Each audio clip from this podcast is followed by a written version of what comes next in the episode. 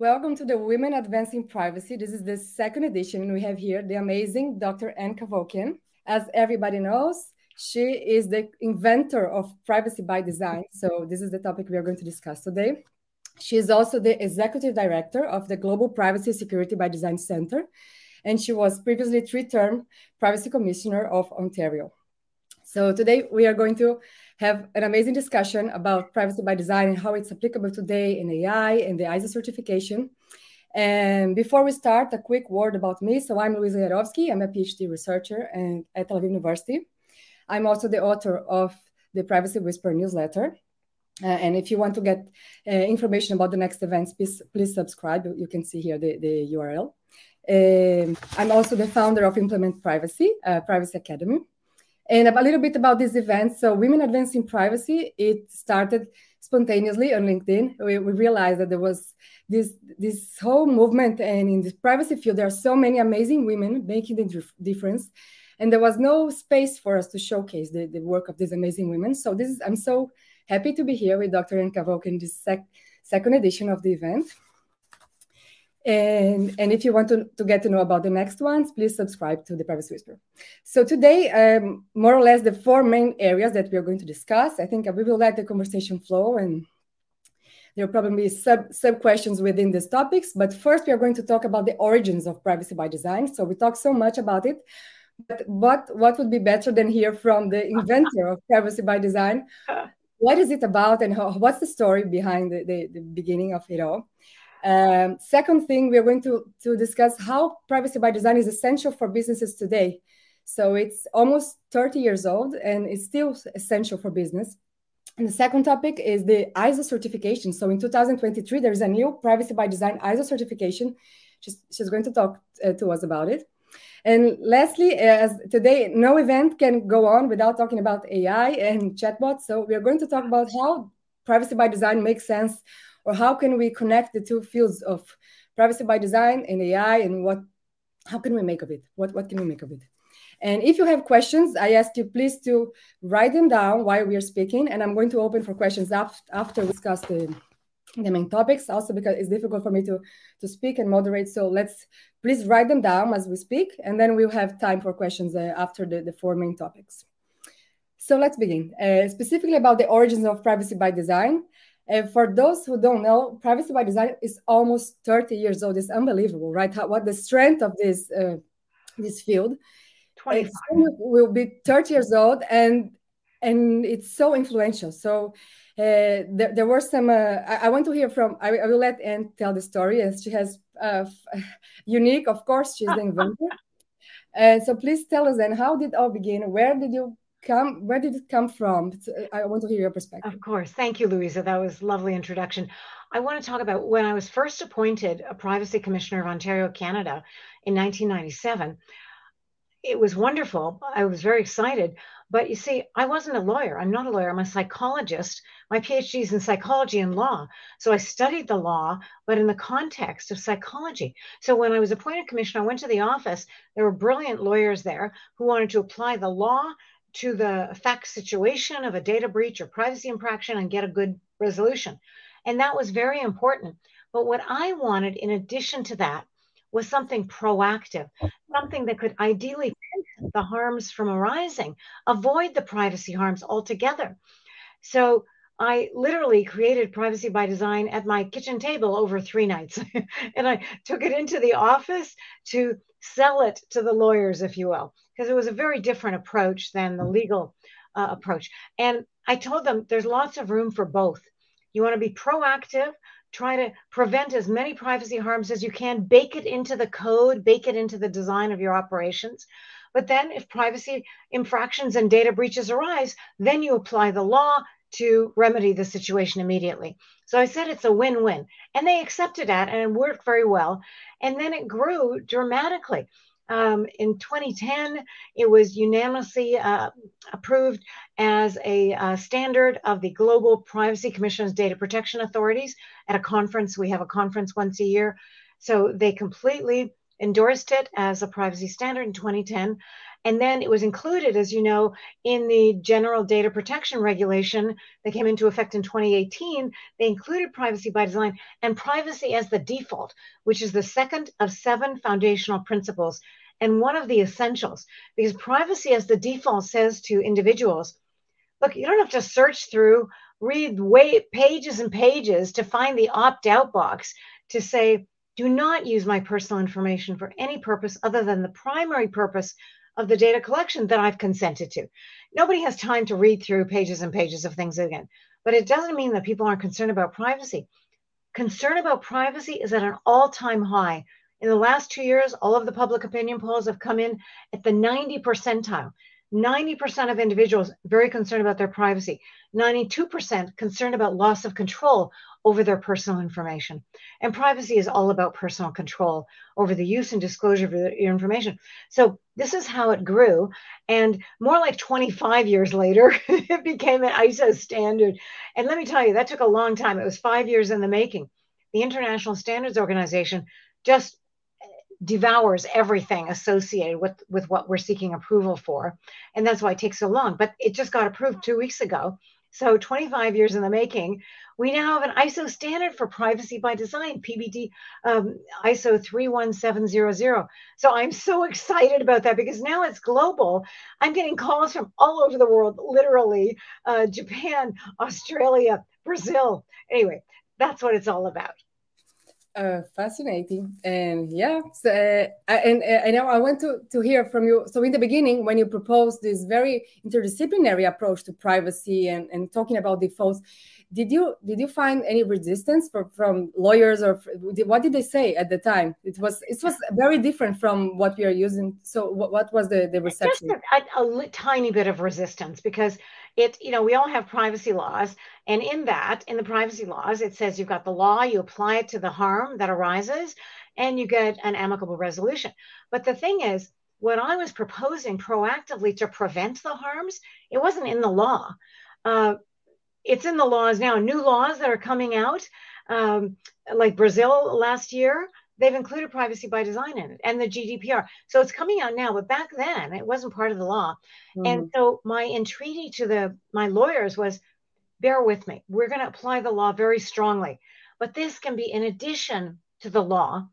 And I think it will give us much greater credibility uh, to the public that we're trying to prevent the privacy harms from arising in the first place. So that's and you know what was interesting in 2010 when it was approved by all the lawyers and the privacy commissions and data protection authorities as a international standard in Europe, it was approved and I spoke to many and it was unanimously approved. And I spoke to many of the commissioners afterwards because I know they're lawyers, lawyers, brilliant. And I said, I'm delighted, but I'm surprised you all approved this. And they said, Ann, in this day and age, privacy laws are just hitting the tip of the iceberg the really egregious interventions that need to be addressed. The majority of the iceberg we're missing out on. So we have to find a way to prevent them, not just address the harms after they arise. So that's how all this was accepted by the lawyers. And, and do you think that your background as a psychologist, what what did it, did it give you any special leverage? What what do you think about it? Well, it was because I studied psychology and the law. I, I taught at the, the law school, believe it or not, a very different approach. And I worked with uh, my my first jobs before um, all of this was I was working for the Attorney General. Uh, the deputy, I'll never forget, the deputy minister hired me. He liked the work I did at the university. And he said, Look, you're going to have to convince my lawyers, but I can give you a one year contract and we'll see if you can convince them of privacy by design beforehand. And I said, That's great. Give me a chance.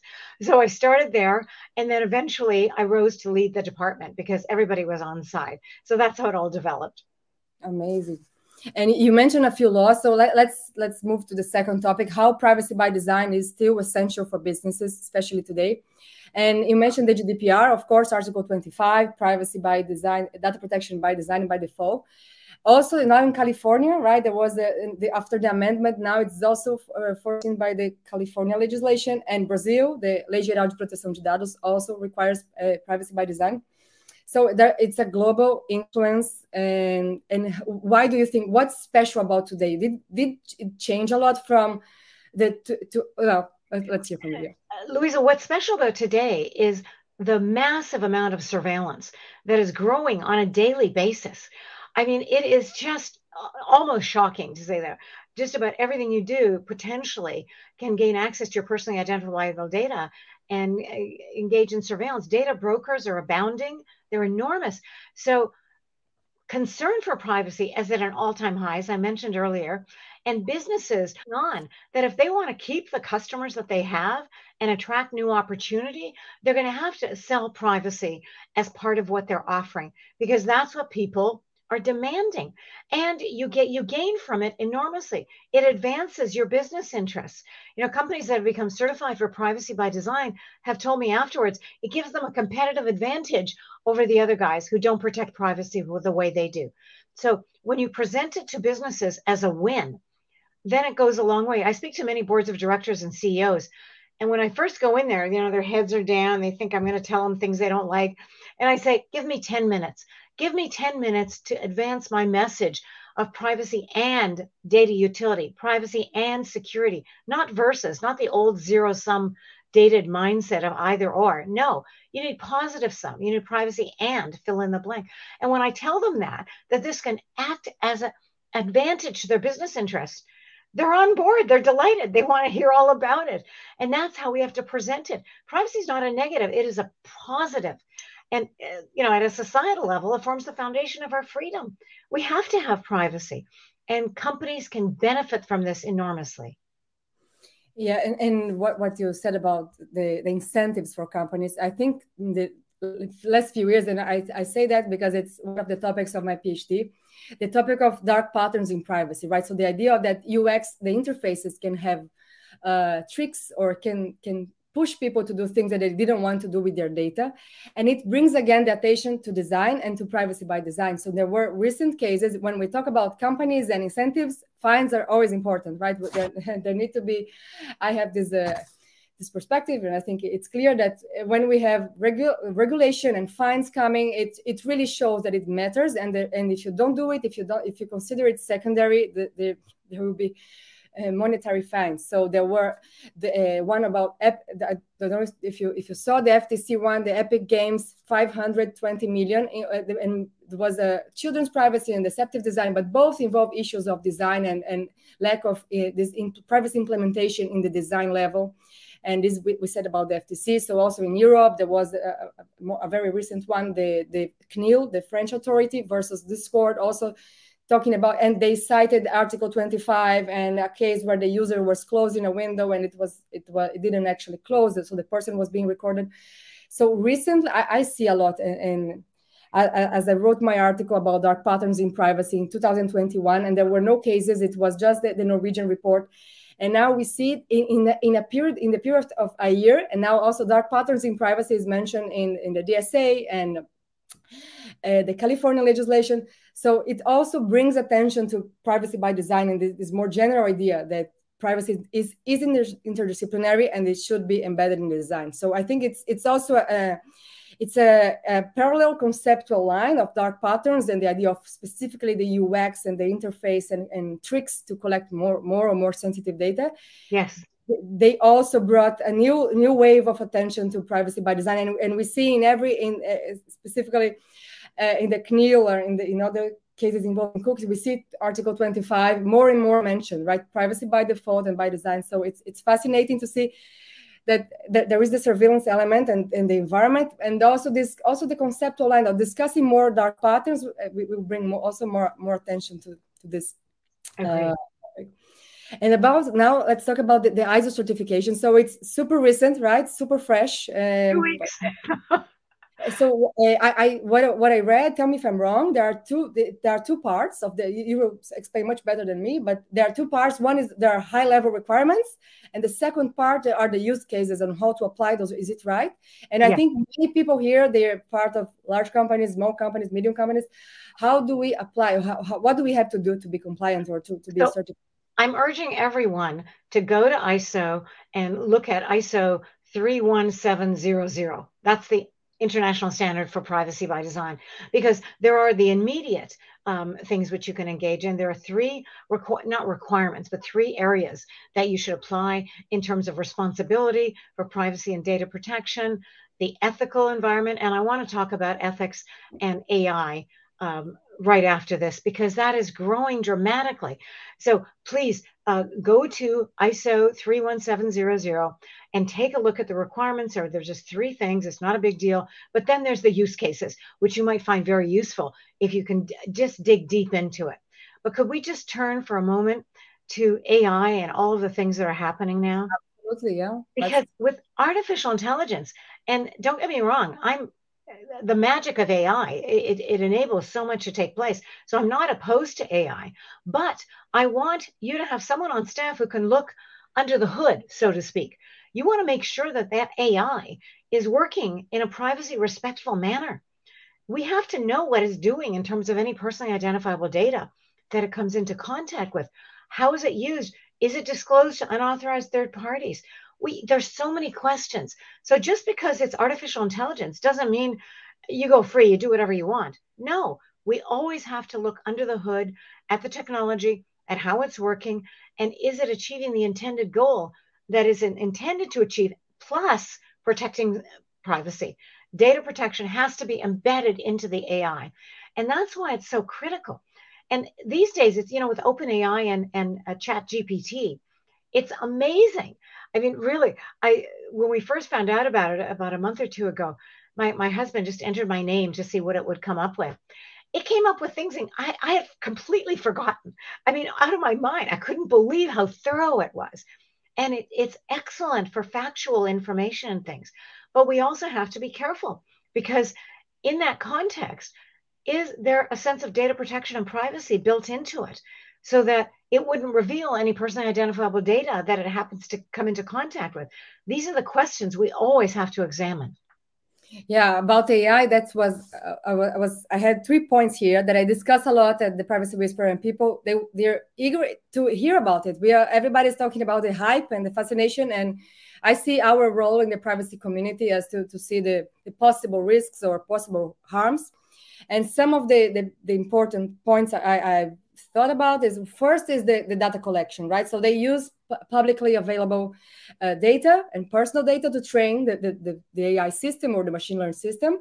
And it's not clear if it, there is any sort of masking of personal PII. We, we don't know. It's, they, they are very they are ambiguous about it.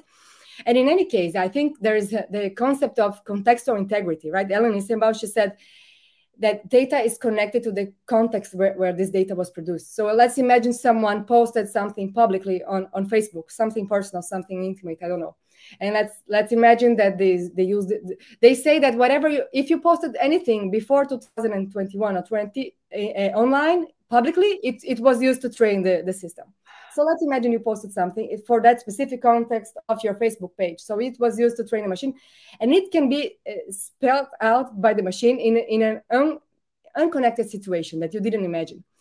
And so first is a contextual integrity problem, which is very, let's say, in, in some level it is theoretical, but it, it is privacy. Privacy is contextual, so it's, it's one level that I see. The second one, the second problem is the high rate of hallucination. So there is this this thing that they say when the machine uh, hallucinates, right? So I heard 15 to 20 percent of everything in the example of ChatGPT 3. I don't know if the new one that they just launched is a better rate. Or is better. Uh, yeah. So I, I, hope so. So I heard, let's say this, the previous one, 15 to 20. So in there, there were some scandalous cases of reputation of potential reputational harm when I, I heard about uh, well it, it's all by statistical association. So th- there is potential to when you associate personal information with, with, with facts that are not related to that person so potential to uh, reputational harm. And a third level that I, I also thought that it has to we, we have to think it's it's not it's privacy invasive. And if we think about privacy by design those those points that i'm saying that they don't they don't match right? We, we need to think how to uh, to implement privacy by design in ai so there's also the issue of impersonation. So many of those chatbots they, they use this first language and they use some of them not chat gpt but some they use em- emoticons and they try to be very intimate. And some of them they are like personal counselors of the, the, the individual and it will push the person to, to reveal as the person will think that is talking to a human being and will reveal much more that the person doesn't realize that everything that the person is typing there will be reused to train the machine and maybe uh, intimate information oh. or so all those issues they are very uh, new and i don't think the law is prepared yet. And and i think privacy by design is a good conceptual framework to, to and, help. and that's it when i talk to coders and people who write these programs machine learning please before you embark on this have someone on board who understands privacy and data protection so that they can review what you've done when you write this code in machine learning and then it's ready to show it to them walk them through all the things it can do because you have to proactively have some idea of is it invading privacy in terms of personally identifiable data and uh, using information that was never consented to and disclosing it to uh, data brokers and third parties. I mean, all kinds of harms can arise from this. So I'm just reaching out to coders and all the people involved in AI, which I favor enormously, but you got to look under the hood before you put it out there to ensure that privacy and data protection are embedded therein. Yeah, I, I, feel, I don't know if you agree with me. So I feel that we, as lawyers, sometimes we have this challenge of interdisciplinarity. So we, if we want to, let's say, regulate or talk about AI, we need to more or less understand how machine learning works, how the training works. So we have this challenge to, as people from the humanities, to learn about the technical side.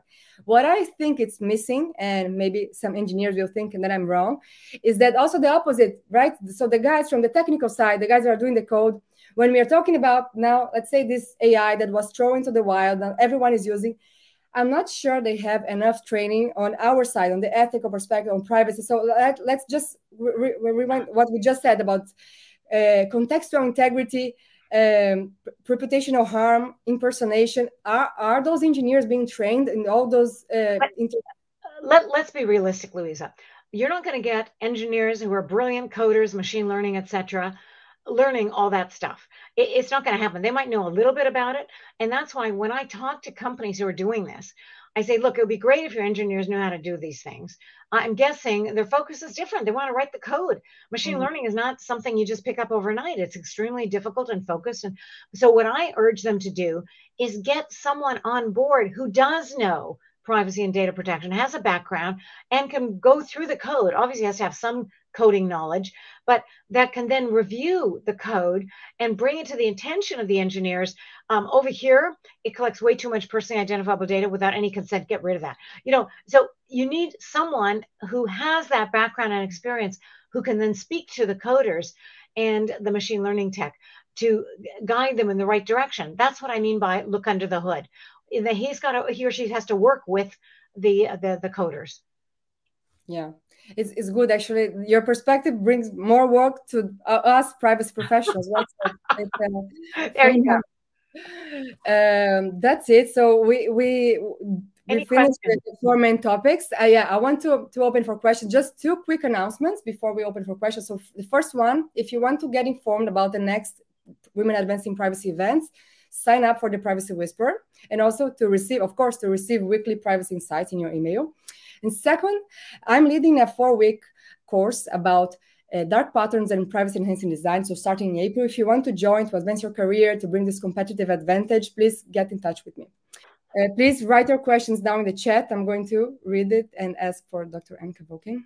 There's a question from Alexandra Borlan. What do you think is the implication oops, of privacy by design in the context of the AI black box argument, right? In the sense that we don't know what's what's behind, what, what's the code. How, how do you think? And it, it I don't accept that. Um, the AI black box, maybe in terms of the coding and the machine learning model, but in terms of privacy, and we we're not allowed into the black box to see if any personally identifiable data is being used or abused. I reject that. We have to be able to look under the hood in whatever manner the coders devise as I said, talk it through. Machine learning is complicated. They're writing amazing code, but that doesn't mean it's inaccessible. It's impossible to, to look at and review. Mm-hmm. Yeah, I agree. So another question from Michael. In light of studies showing that even anonymized data sets 19.98 of Americans were accurate. Ah, uh, sorry. In light of studies showing that even anonymized data sets, 99.98 of Americans were accurately re-identified using only 15 data points. AI could certainly accelerate the process of potentially use less data points. How can we maintain privacy by preventing AI targeting anonymized data sets from breaking privacy? An anonymized, when you refer to an anonymized data set, it depends on the quality of the anonymization. It, it, you can't just you know take the name and ID off. You have to go to great lengths to truly anonymize the data. There's something called synthetic data, which is uh-huh. led by Dr. Khaled El Emam, which is amazing. It literally recreates the data in synthetic form, but preserves the the essentials of the information without any personally identifiable data.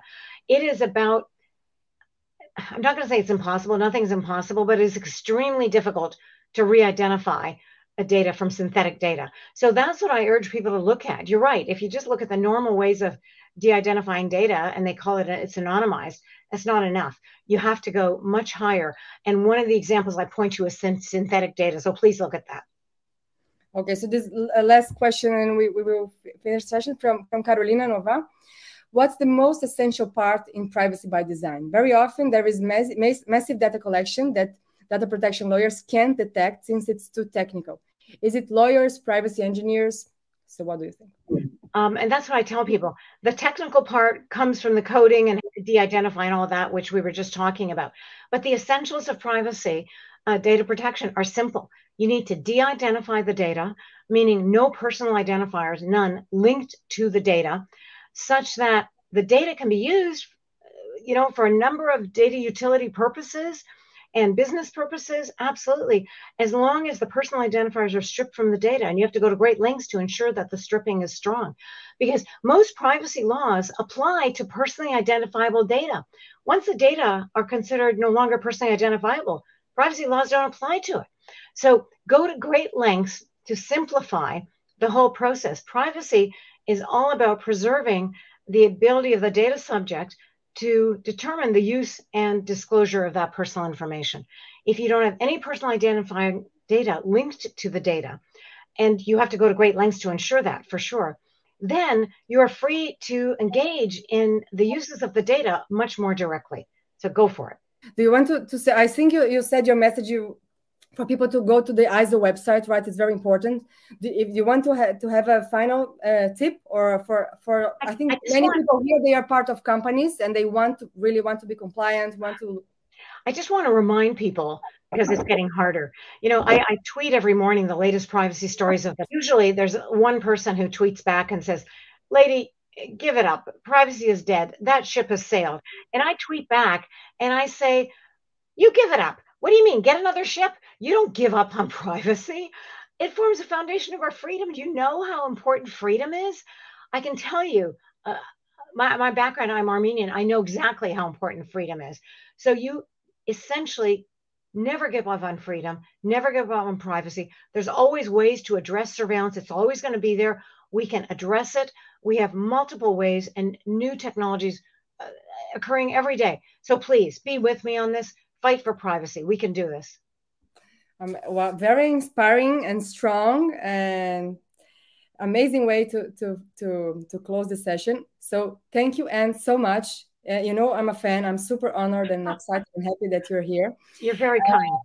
Thank you, everyone, for for joining this session. So this recording will be available on my YouTube channel. For I, I I will put it, uh, I think Saturday night I will put there. Uh, if you want to get informed about the next event, sign up for the Privacy Whisperer and see you in the next Women Advancing Privacy event.